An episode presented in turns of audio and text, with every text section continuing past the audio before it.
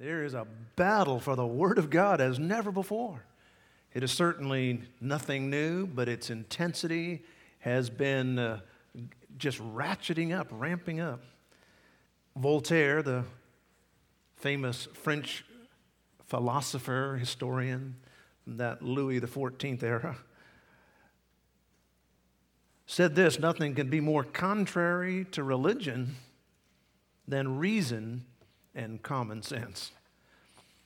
One of the early women's liberationists, Elizabeth Stanton, said the Bible and the church have been the greatest stumbling block in the way of women's emancipation. Clarence Darrow, who uh, was the uh, who litigated the famous Scopes trial in the 1920s, uh, an advocate of uh, evolution, and uh, he was certainly a Bible mocker. He said the, the origin of absurd idea of immortal life is easy to discover. It's kept alive by hope and fear, by childish faith, and by cowardice. Rosie O'Donnell, famous TV personality and avowed radical liberal, said recently on The View Christianity is just as threatening as radical Islam in a country like America where we have separation of church and state. And so the question I asked this morning is Christianity, as it says here, kept alive by hope and fear? Is it childish and cowardice? Is Christianity threatening to the intellectual powers of people? Is it for the uneducated? Is it a book of lies? Does the Bible take people back into the dark ages? Is it just a fable? These are all the questions that often ring in the minds of people today. Growing up, uh, we tried to uh, have Bible time with our children, and uh, we were able to successfully do that uh, several days a week. One of the things we did in our family Bible time was to have a doctrinal drill. In this doctrinal drill, we would uh, uh, say some things, and uh, like we would say, uh, Is Jesus God? Yes, Jesus is God in the flesh. And so we would ask the question, they would repeat back. One of the questions that uh, we would ask is Is the Bible true?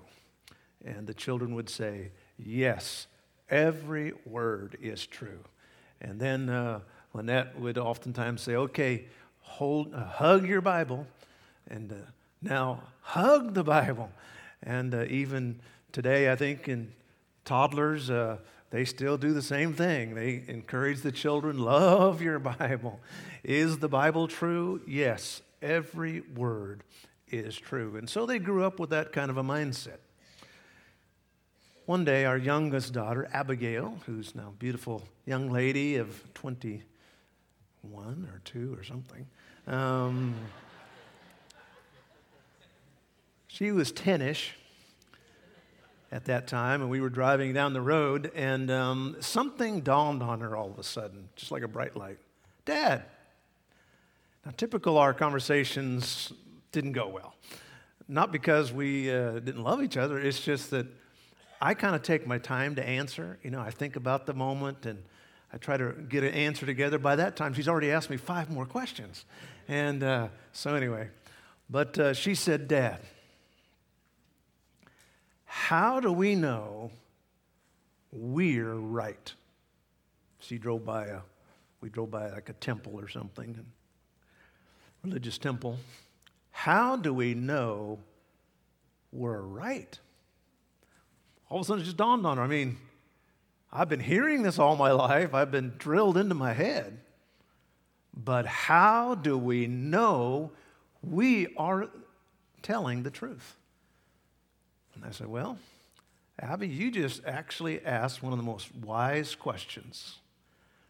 You can't just take somebody's word for it just because they're an authority, although we certainly be, should be respectful. But just because somebody sounds smart, or just because they are, says professor, or they're a, up there at a, a lectern, or whatever, you can't just accept what they say. Thankfully, there's something we can all go to that does give us the answer. And it's not just oral tradition, it's not power or influence or how big of whatever they are speaking from or how many degrees behind their name. No, it comes from the Word of God, a written contract that is not changed in all the years. In fact, Jesus said that not even a dot has passed away. Not even one little dot has passed away from the Word of God. It was given by the mind of God, it was given to the mind of man, and then came through his hands. It is a sure word. My uh, Pastor Luke, and you'll be proud of Pastor Luke. He was had the privilege of speaking down here last night at the veterans' uh, little get together there as they honored uh, people who uh, sacrificed in Pearl Harbor. And uh, he spoke uh, about sacrifice. And of course, the greatest sacrifice of all was Jesus Christ. But um, I was telling Pastor Luke that uh, his grandpa, my dad, uh, right after Pearl Harbor, in fact, it was Pearl Harbor that got him into the Navy. He was a backwoods boy in dusty hills of Montana. He's 18 years old, and then when that unprovoked, cowardly attack happened on American soil, that was all it wrote for him. He said, we, I'm going to do something. He enlisted, went into the Navy. After he got out of the Navy, he uh, uh, married my mom, ended up getting born again, and uh, went to Bible college, um, Bible Institute of Los Angeles. There, he came back and he began to be a church planter. And over the years, my dad would say different things. And there are a few times in my life where I remember something so specifically that he gave me from the Bible. This is one of them. I don't know if I was doubting the Word of God or I was wondering about things, but uh, he said, Let me give you, Tim, probably the greatest passage on the, how we get the Bible, why it's an authority, how it's given to us. And so he took me to the passage we're going to talk about this morning. And so not only is this one of my most favorite subjects in the world, uh, talking about the Word of God, but this means a lot to me because this passage, I think, settles it. A more sure word. Are you sure? Sometimes when we want to know something, we'll say, Are you sure? They'll say, Yep, I'm sure. And then if we really want to make sure because we don't want any mistakes, we say, Are you sure you're sure? Yes, I'm sure, I'm sure. And so this morning, when we're dealing with the topic heaven and hell, I don't want you just to be sure. I want you to be sure you are sure that, yes, how do we know we're right? Thank God we have the Bible. Let's bow for prayer. Father, I thank you for this opportunity, giving us a sure word, not a maybe word, not a, uh, a 99% word, Lord, but a sure word, an absolute guarantee written down for mankind. I pray the Lord, our people will get this today. Help us to get it, Lord. Help us to get it, Holy Spirit. Only you can do that. Only so much my words can do. You're going to have to do it all. In Jesus' name, amen. First Peter is addressed to these beloved saints of God. It's a pastoral epistle given by, yes, Simon Peter, that one who blew it big time. But God allows for mulligans. Amen. That's what I always tell golfers. And uh, so here he was. He is now an apostle of all things. And he's warning people. He said, if you are going to be sure you're sure, first of all, you got to be saved. And then he says, you've got to know that you have an infallible, inerrant source document because there's no other way to know if what's being said is truth or error. And so, two major points this morning, and that is the peril of misunderstanding Scripture, as he's going to talk about. And then, second of all, the, um, the beautiful power of understanding Scripture. All right, we can see, first of all, in this passage that there are three clear and present dangers. First of all, there is the danger of distortion. Let's go to 1 Peter, excuse me, 2 Peter chapter 1 and verse 16. All right, uh, 2 Peter 1 and verse 16, put that up there. All right. Let's all read this together. Ready? Out loud. For we have not followed cunningly devised fables when we made known unto you the power and coming of our Lord Jesus Christ, but were witnesses of his majesty, eyewitnesses of his majesty. Peter said, Now I know people are accusing me of distorting truth. Because we all know that Zeus is the main god. we all know that Venus, you know, is there and all these plurality of gods. They're accusing me of distorting the truth of paganism. He said, Christianity is not a distortion, and it is certainly not a fable. The Greek word there is mythos, which we get our word myth from. It's not a myth. Christianity is not a myth, it's not a fairy tale. And furthermore, he said, it certainly is not cunningly devised. Notice that phrase. They were, he was being accused of having an ulterior motive. Paul was apparently trying to line his pockets, according to them. Right. He was beaten how many times, shipwrecked. Uh, he was left for dead, all because he was just after money. Yeah, right. I think about the first time someone beat me over the head 20 times with a club. If I was after money, I'd say, I'm not in this anymore. I'm just really not into this God stuff. But look at uh, chapter 3 and verse 12. Let me tell you what the issue is, first of all, and here in verse number 16. What was the real issue? It was not, it was Christianity in the whole, but it, in particular, it's about the second coming. It says, When we may note unto you the power and coming of the Lord Jesus Christ. People are saying that's a myth, it's a cunningly devised fable. He said, I know people are saying that when I'm talking about the coming of the Lord, that it is a myth. He said it's not a myth in any way, shape, or form. In fact, he goes, if you want to move to chapter 3, verse 12, he said, uh, We are looking for and hasting unto the coming of the day of God.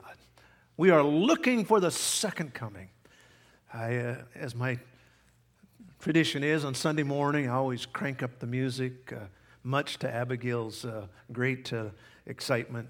And uh, I, while she's sleeping, I wake her up. The music is full blast. Thankfully, we don't have any neighbors and windows are not always open. So, and I'm shouting, screaming. And this morning, the quartet was singing the It's coming, He's coming soon. It is a lot of fun to shout out, Jesus is coming today. He's coming today. And that's what he's saying here in chapter 3, verse 12, looking, hasting the coming of the Lord. Come quickly, Lord. But People are going to twist what I say. Let's go to verse 16 of the same, ver- uh, same chapter. Unlearned, uneducated, dumb people, wackos, whack jobs, unlearned because they don't want to learn, unlearned and unstable. By the way, those two things always go together. Always go together. When you find an unstable person, an unstable person, that's because they're unlearned. That is, learned, they may be uh, learned of the world's uh, stuff, but unlearned of Scripture. And so Paul said they don't know the Bible, they don't know anything about God. What they do know, it says they rest. See that word? W R E S T. That means twist. They twist Scripture. They twist this concept of the coming of our Lord.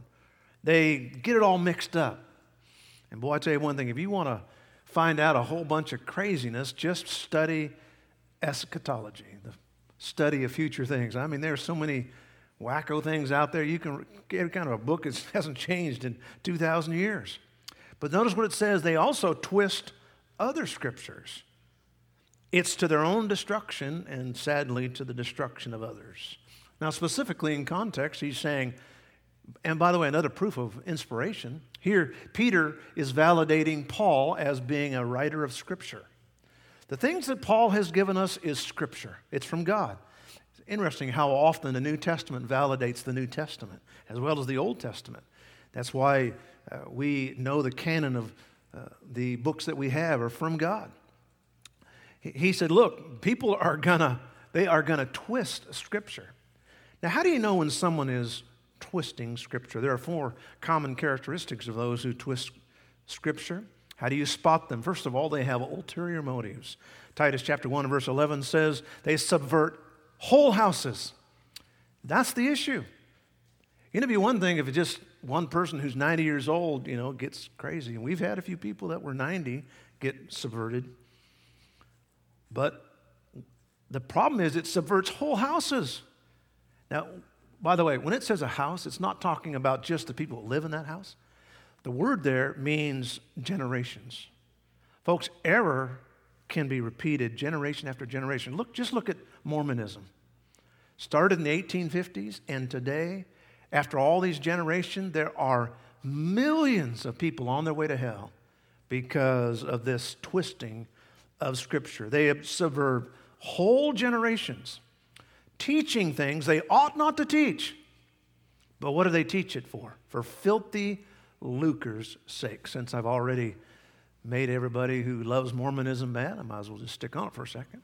Why do you think Joseph Smith did all that he did? For filthy lucre's sake. He was a carpetbagger, and he was going around town to town with all of his women in each port, and he was doing it for filthy lucre's sake. That doesn't mean that a minister can't have money. Doesn't mean a minister can't even be wealthy. By the way, always interesting how people define wealth. You know, if we lived in one country, uh, wealth might be having $100. and another, it might be something else. What he's talking about is dishonesty, filthy lucre. Filthy, meaning dishonest. There's this guy running around today who's telling everybody just a brand new book, this Christian author, pastor, megachurch, saying, What you need to do is take the Lord's Supper every day. And if you'll take the Lord's Supper every day, you'll be healed. Your family will be healed. Your life will be healed. Everything. Oh my goodness. Why does he do that? Well, I'll tell you why he does it. For filthy lucre's sake. That's exactly why he, he wants to make millions on some book, some teaching. Crazy. So the Bible says when someone's out there, obviously for filthy lucre's sake, you can know they're going to twist Scripture. Number two, there is another uh, common way you can spot them is that for a pretext, they make, uh, uh, they make uh, self indulgence something that's uh, even biblical, for example. They entice those who are immature and vulnerable. 2 Peter chapter 2, Peter is warning people. They speak great swelling words, great swelling words. Oh, they sound so smart but it's all vanity, it's empty. And they allure people to this teaching through the lust of the flesh, through much wantonness. You know, when people get up uh, and assure you there's no consequences, you can live any way you want. You can smoke anything, you can drink anything, you can live any way you want, any, despite what kind of a disobedient, compromising life that it is, you're good with God, folks you can be sure that is twisting Scripture. There's a third time, and that is they take Scripture farther than they were intended to be applied. If baptism's good, then we ought to baptize as early as possible. If we're going to baptize as early as possible, we can't be dunking these brand new babies, so let's sprinkle it. Because baptism, if it's good, it must be part of salvation. Grace is a great doctrine, it becomes a, an excuse for sin. Sovereignty is an amazing, awesome biblical truth. And then it becomes an excuse for inactivity. If it's sovereign, I don't have to do anything. There's a fourth time, and that is they set aside good biblical teaching by dispensationalizing it. That's a big old word with a lot of hinges in it there, but uh, dispensationalizing. That means present day values are different than those times. For example, Paul clearly taught that a, past, that a woman had a complementarian position in the home and in church, and he said that they have a tremendous, uh, tremendous uh, value and things that they can offer, but he said they just, uh, I say, and God says, they cannot be pastors. That's just not meant for them. You know, people today say that Apostle Paul was a chauvinist and he was just giving in to the culture of his day, but that's, and so they just put a, it was a different dispensation when God gives these wonderful, uh, amazing, and clear and beautiful boundaries in the law. They say, no, that's uh, for, uh, that was a time under the law or legalism. Uh, of course, anything to get them off the hot seat. This is what we call a convenient church. The Bible truth is often distorted. I heard a, about a man who was went to an old country church, and he uh, went down to what they called the mourner's bench. And if you're an old timer, you may have heard that phrase, the mourner's bench. Sometimes old time churches had an altar where people would come and supposedly pray through to God. He came down to the altar and he said, Oh God, save me. Oh God, save me. And he was waiting on a wonderful emotional experience. And so a man came over and knelt beside him and leaned up and whispered his ear. He said, Mister, if you want to be saved, you got to hold on. You've got to hold on. He said, I held on and I got saved. He said, All right. So it sounded like good advice. And he was thinking about holding on when a, another person kneeled next to him and said, Brother, if you want to be saved, you got to let go. I let go and God saved me. He was thinking, All right, do I hold on or do I let go? About that time, a dear sister came up and knelt down next to him and said, Brother, if you want to be saved, you got to look up. I looked up to God and I saw light. He thought, oh my goodness, hold on, let go, look up. And about that time, another person came alongside and they said, What you got to do is get down. If you get down on your face before God, you'll be saved. He said, he was given a testimony. He said, Thank God, God did save me. But he said, Honestly, I almost didn't make it. He said, I was, by the time I was holding on, letting go, looking up, and getting down, I almost didn't get saved. And that's, folks, what happens today. We have people telling everybody something else to be saved. The fact is, believe on the Lord Jesus Christ and thou shalt be saved. That's scripture. I can go to that one and I can stand on that. And if you're not careful, someone is going to distort the word of God. That is the peril of misunderstanding scripture. The second peril is that of distraction an emphasis on experiencing the Lord, uh, about uh, experience rather than the Lord of the experience. Verse 16 For we have not followed cunningly devised fables when we made known unto you the power and coming of our Lord Jesus Christ, but were eyewitnesses of his majesty. What? An eyewitness of his majesty? What are you talking about? Peter said, Yep, you will not believe what happened to me. I was an eyewitness of His majesty. Now, if anybody had a right to be distracted, Peter would. You talk about an experience. He goes on to talk about it, verse 17.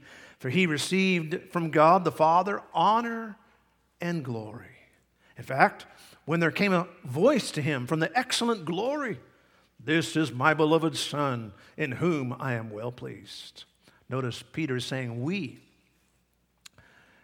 And so, whoever was with him, we know from another passage who that was, but he's saying, We had this experience. Well, we have a little tip off here of when it was. It says, It was when God the Father spoke the words, This is my beloved Son in whom I am well pleased.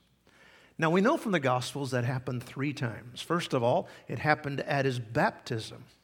The second time that it happened, it was at the Passion Week when he was on the cross, and the Father said, This is my beloved Son, which I am well pleased. But when Peter was referring to was not those two times. First of all, he wasn't there at baptism. And we also know that he wasn't there at the cross because he had already fled. Look at verse 18, and we know now what he's talking about. And this voice, which he came from heaven, we heard, when we were with him in the holy mount. Luke chapter 9 and other synoptic gospels tell about it. This is the mount of what's called transfiguration, which is the Greek word metamorphized. That means he was absolutely before their eyes turned from a, a worm to a butterfly, metamorphosis. He was turned into this wow. In fact, the Bible says he shone so brightly, not like the sun on a person, but like radiating from the inside. In fact, so much so, the description is that you could see sort of his clothing, but it was like shining through. It was like he was this dynamo, this, this sun in, in a body that was just proclaim, was coming through. But not only that, that was amazing enough. Then Moses showed up, the giver of the law. Then, of all things, Elijah shows up, the proclaimer of the law. Peter said, Look, you want to talk about a miracle. I was part of a miracle.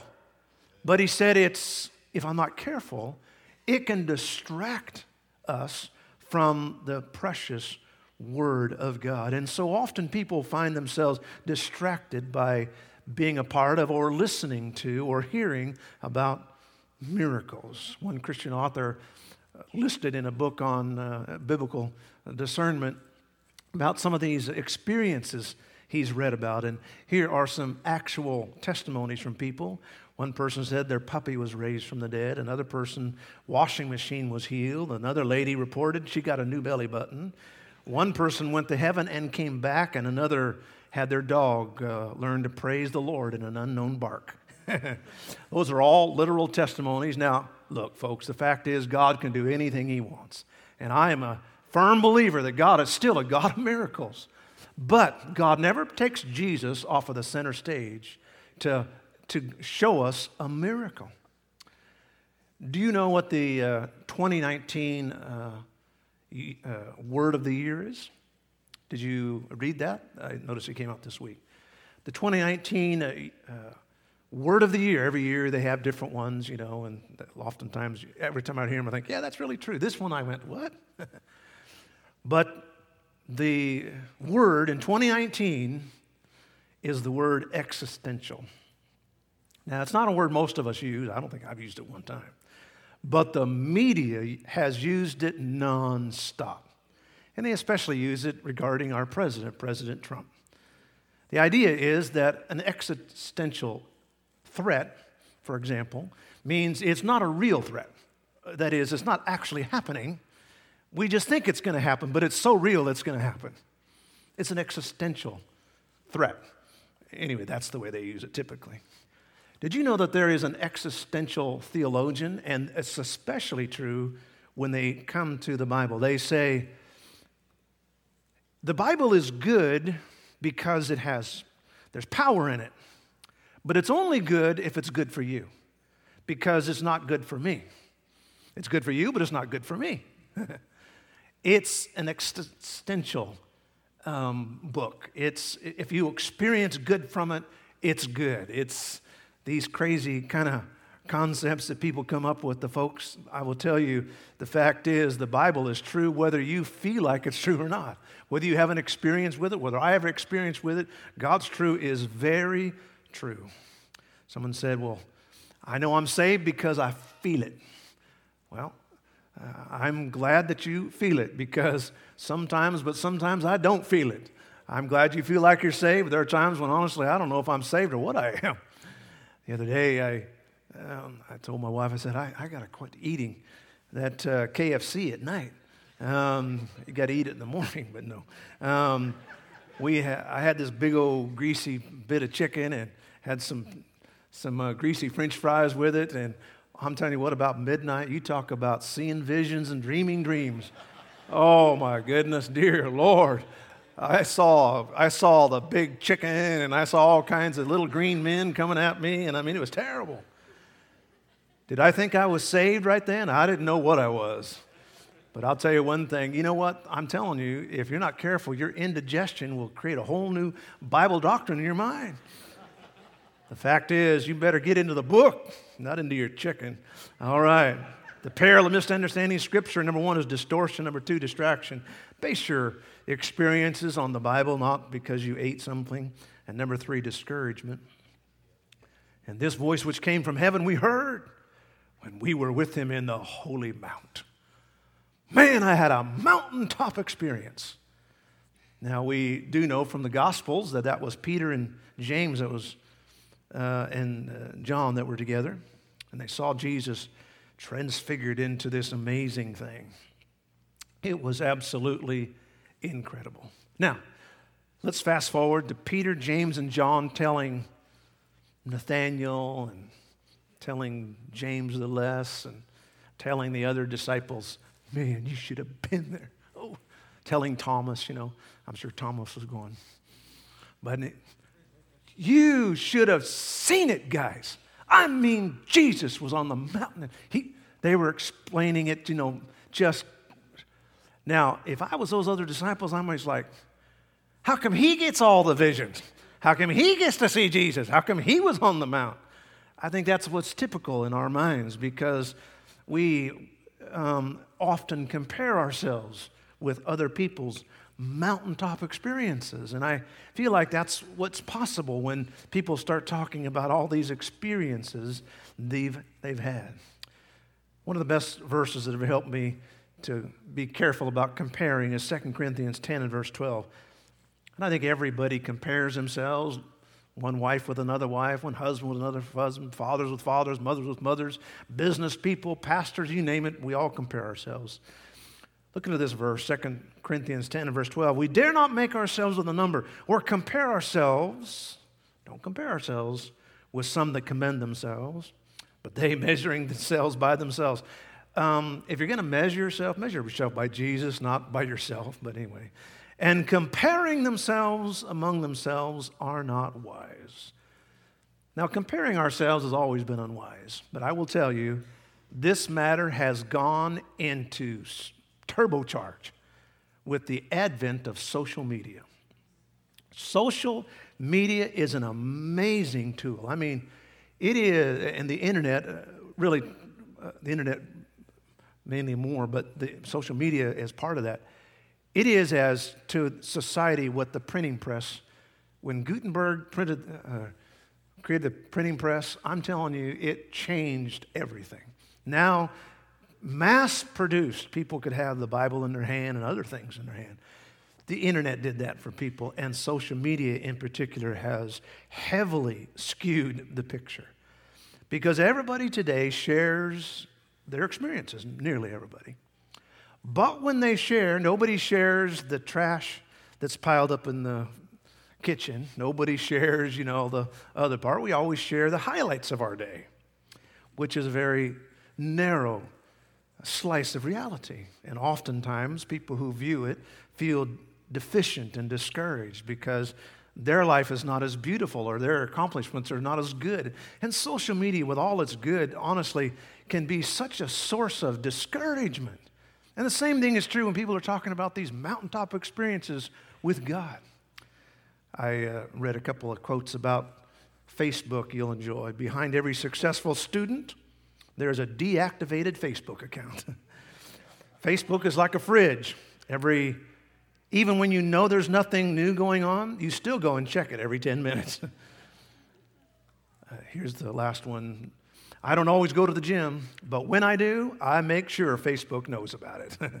there you go. And that is really the sense of Facebook, and I'm all for it when we're sharing little stories. But I'll tell you something, folks be careful not to compare yourself with others on Facebook, especially when it comes to the Christian world. God has made you a very unique uh, individual with God, and you have your own experiences. And don't compare yourself with anybody else. Number two, the, now we find the power of understanding Scripture. Verse 19, we have a more sure word. In fact, let's read this together, please. Ready out loud. We have also a more sure word of prophecy, whereunto you do well that you take heed, as a light unto shineth in the dark place until the day dawn and the day star arise in your heart. He said, Look, experiences are great, and I've had a real one. Now, Peter had a real one. My experiences may not be as real as his, but we know his is real because Scripture validates it. It was amazing. But as amazing as it was, Peter said, that's not the surest words you can have. My word about that experience, however good, is nothing like the written Word of God. Why? Because number one, there is a certainty in that. The power of the Bible is based on a word of prophecy. The Bible claims of itself that it is a word of prophecy, meaning that all the Bible has a prophetic tone to it. On every page, you'll find Jesus. John chapter 5, verse 39, Jesus said, Search all the written scriptures. Remember now, when Jesus was talking, the only thing written was the Old Testament. Search the scriptures. They are they which testify of me. When someone doesn't like the Old Testament, they're antichrist. Notice what that says. All the Old Testament testifies of me. When you say it's something for somebody else, not for us, and I've often reminded our people yes, there are parts of the Old Testament that are not to us, but it's all for us. We can all learn something from it, even if we can put it in the right perspective. Notice what he says about all the written word, this prophetical sense. You do well that you take heed. By the way, when someone says you need to listen to this, you would do well to do what I'm saying, I think we ought to listen. If a billionaire told you, you should listen to me, you need to be a saver, you need to learn how to save.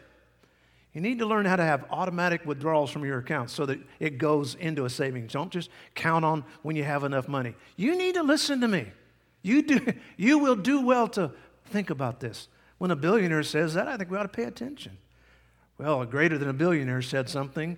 Here we have a man of God, God's man, saying, You need to be careful because um, Scripture will help you understand when something doesn't pass the stink test. Notice what it says as a light that shineth in a dark place. Scripture is a, uh, and Jesus coming is a, is a wonderful light. That's what he's saying here. There is a certainty, a light that comes. There is also a guarantee. Scripture is not only gives us certainty, but it gives us guarantee. I told you before about the one person that came and they told one of our members, several years ago now, it says, Your pastor preaches like everything he says is right. he always acts like he's right. like, well, what else is the pastor supposed to say? He's supposed to get up there and talk about things that he doesn't think are true. I thought, what a crazy criticism is that? But anyway, there is a certainty from the Word of God. Boy, he is certain about that. Amen. Why should we give up and give an uncertain trumpet sound, man? If you're going to call the the war, make that trumpet sound out. Don't, don't just uh, wimp out. There's a guarantee. Knowing this, knowing this, that there's a day star that's going to arise in your heart. Now, this uh, beautiful passage, by the way, that word day star comes from the Greek word phosphor, which we get uh, phosphorus, meaning this incredible, bright, one of the most bright colored lights there is, phosphorus burning. He's saying when the, when the phosphorus, this amazing light, arises, now it's talking about the second coming, really, but it's meaning also here that the second coming of Christ is something that happens on the outside. But when Jesus is, when you get saved and Jesus releases his light in you, that's the day star arising in you. And he's going to come, it says, the day is going to dawn when he's going to come. And it's going to be an amazing moment. It's going to be such a, a, a, you have this guarantee that Jesus is coming. And how do you have that guarantee? Because he has been birthed in your heart. That feeling you have in your soul because Jesus is there, that wonderful light that comes, just imagine what it's going to be like when he comes again. There's a certainty there's a guarantee, written guarantee, and then there's a divinity. Sometimes we make a contract. We made a contract uh, the other day about a new sign that got wiped out. we had to, so we got a new sign coming. But uh, before we signed, uh, before we uh, made all the agreements, we said write it down. It's kind of a lot of talking, but I said let's let's put it in writing. It's interesting how all the talking is one thing, but when everybody starts writing it down, it's amazing how things start getting a little different. Have you ever noticed that? And uh, writing it down, because we know when you write it down, you're going to be held to that. God wrote it down. It's a guarantee. And you can be sure that this day star is going to come and he's going to he's come in your life. And then not only is there a certainty and not only is there a guarantee, thank God there is a divinity about the word of God. It is a divine origin. Verse 20, knowing this, there's that word knowing again. You can know this first. Before you know anything else, establish this first. No prophecy of Scripture is of any private interpretation. The Bible did not come from human hands. Now, the word private there actually is the word on its own or of itself. Now, I believe we can use this verse to remind us that we should compare Scripture, which is a very important part of biblical interpretation, hermeneutics. But actually, this verse is saying no Scripture came of its own. The Bible didn't just, there wasn't just this big bang, spontaneous combustion, there was a Bible. It didn't work that way. It said it came not on its own. How did it come? The Bible just didn't appear, verse 21. The prophecy, meaning all of the Bible is, has a prophetic sense to it. It's not meaning just anything that's predictive. All the Bible is prophetic. It's all uh, it comes from the mouth of God. Verse 21. The prophecy came not in old time. By the way, it came in old time. If it's new time, it's not right time. These people have a church, I notice, latter day. It's the church of latter day. We got a latter day revelation from God. Eh, sorry. It came in old time. The book of Jude said, once delivered unto the saints, not a hundred times delivered, once delivered. For the prophecy came not in old time by the will of man, but by holy men of God, not sinless, just separated. That's what holy means, just separated unto God. Men of God, I love that statement, a man of God, spake as they were moved by the Holy Ghost. The word moved is a nautical term. The idea is of putting your sails up and the wind blows into it. And you move as the wind blows. Very accurate description because we know who the author of the Holy Spirit, we know who the author of Scripture is. It is the Holy Ghost, as it says here. The Holy Spirit wrote Scripture. By the way, that's why when we don't love Scripture, we grieve the Holy Spirit. And when we grieve the Holy Spirit, we don't have His power. We don't have His closeness. We don't have Him speaking in our ear. The Holy Spirit said, I wrote the book to you. Why don't you listen? People say, Oh, I, we don't need, the Bible is the letter of the law. I want the Spirit. The Spirit wrote the letter, you ignoramus. These people, these uh, spiritual antinomians that say, I don't want the Bible, I want something that has life in it. The Bible has life in it. My goodness, the Holy Spirit wrote it. And I, in fact, it's the exact, exact opposite. If you, if you decline the Bible, you won't hear the Holy Spirit because the Holy Spirit wrote that and He gave it to us. These men of God hoisted their sails, were willing to be moved by the Holy Spirit. God blew into them. And isn't it appropriate that Peter, a sailor, would uh, write a, God would use a sailor to write that scripture there? I'm glad that we have a warranty. I'm glad that we have a guarantee. And I'm glad that it is based on divinity. The Bible comes from God, it is from the very hand of God, it is from Him. These things have I written unto you that believe on the name of Son of God, that ye may know that you have eternal life. How many times has God said you can know it? Now, what have we talked about in these three weeks? And next week we will finish this series with one more on this. But what have we learned so far? We've learned that the Bible is an incorruptible seed. It's an incorruptible seed, and it is the only seed by which we can be saved.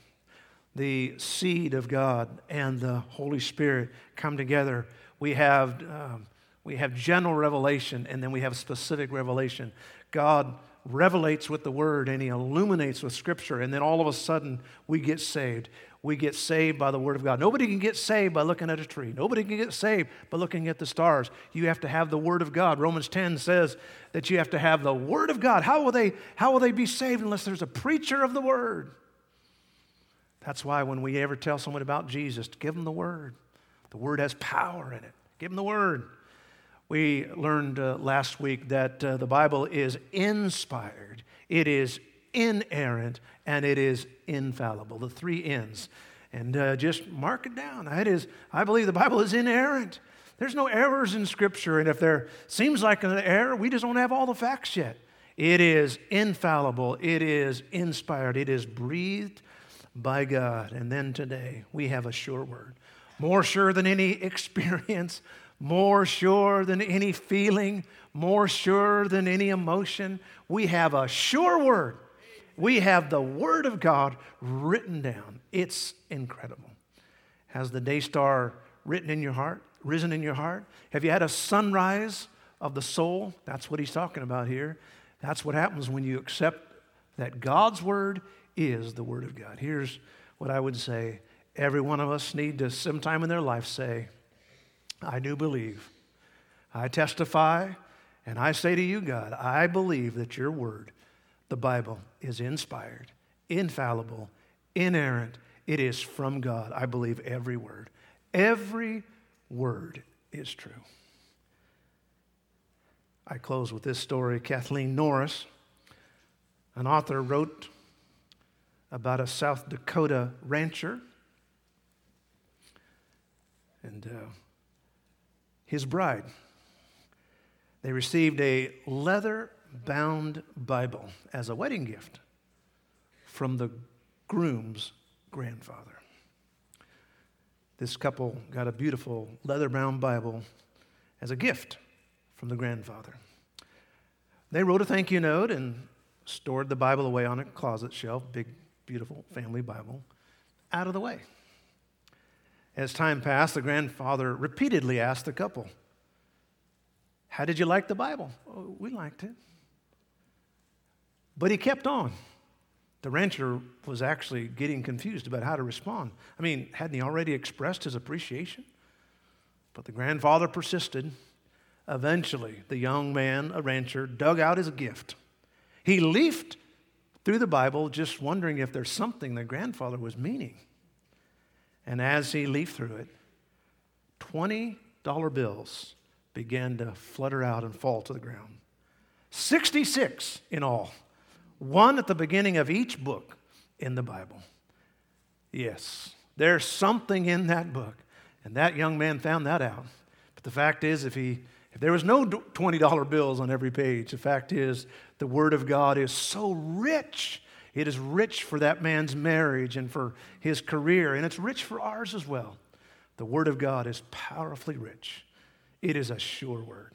Would you bow your heads with me, please? Our heads are bowed and our eyes are closed.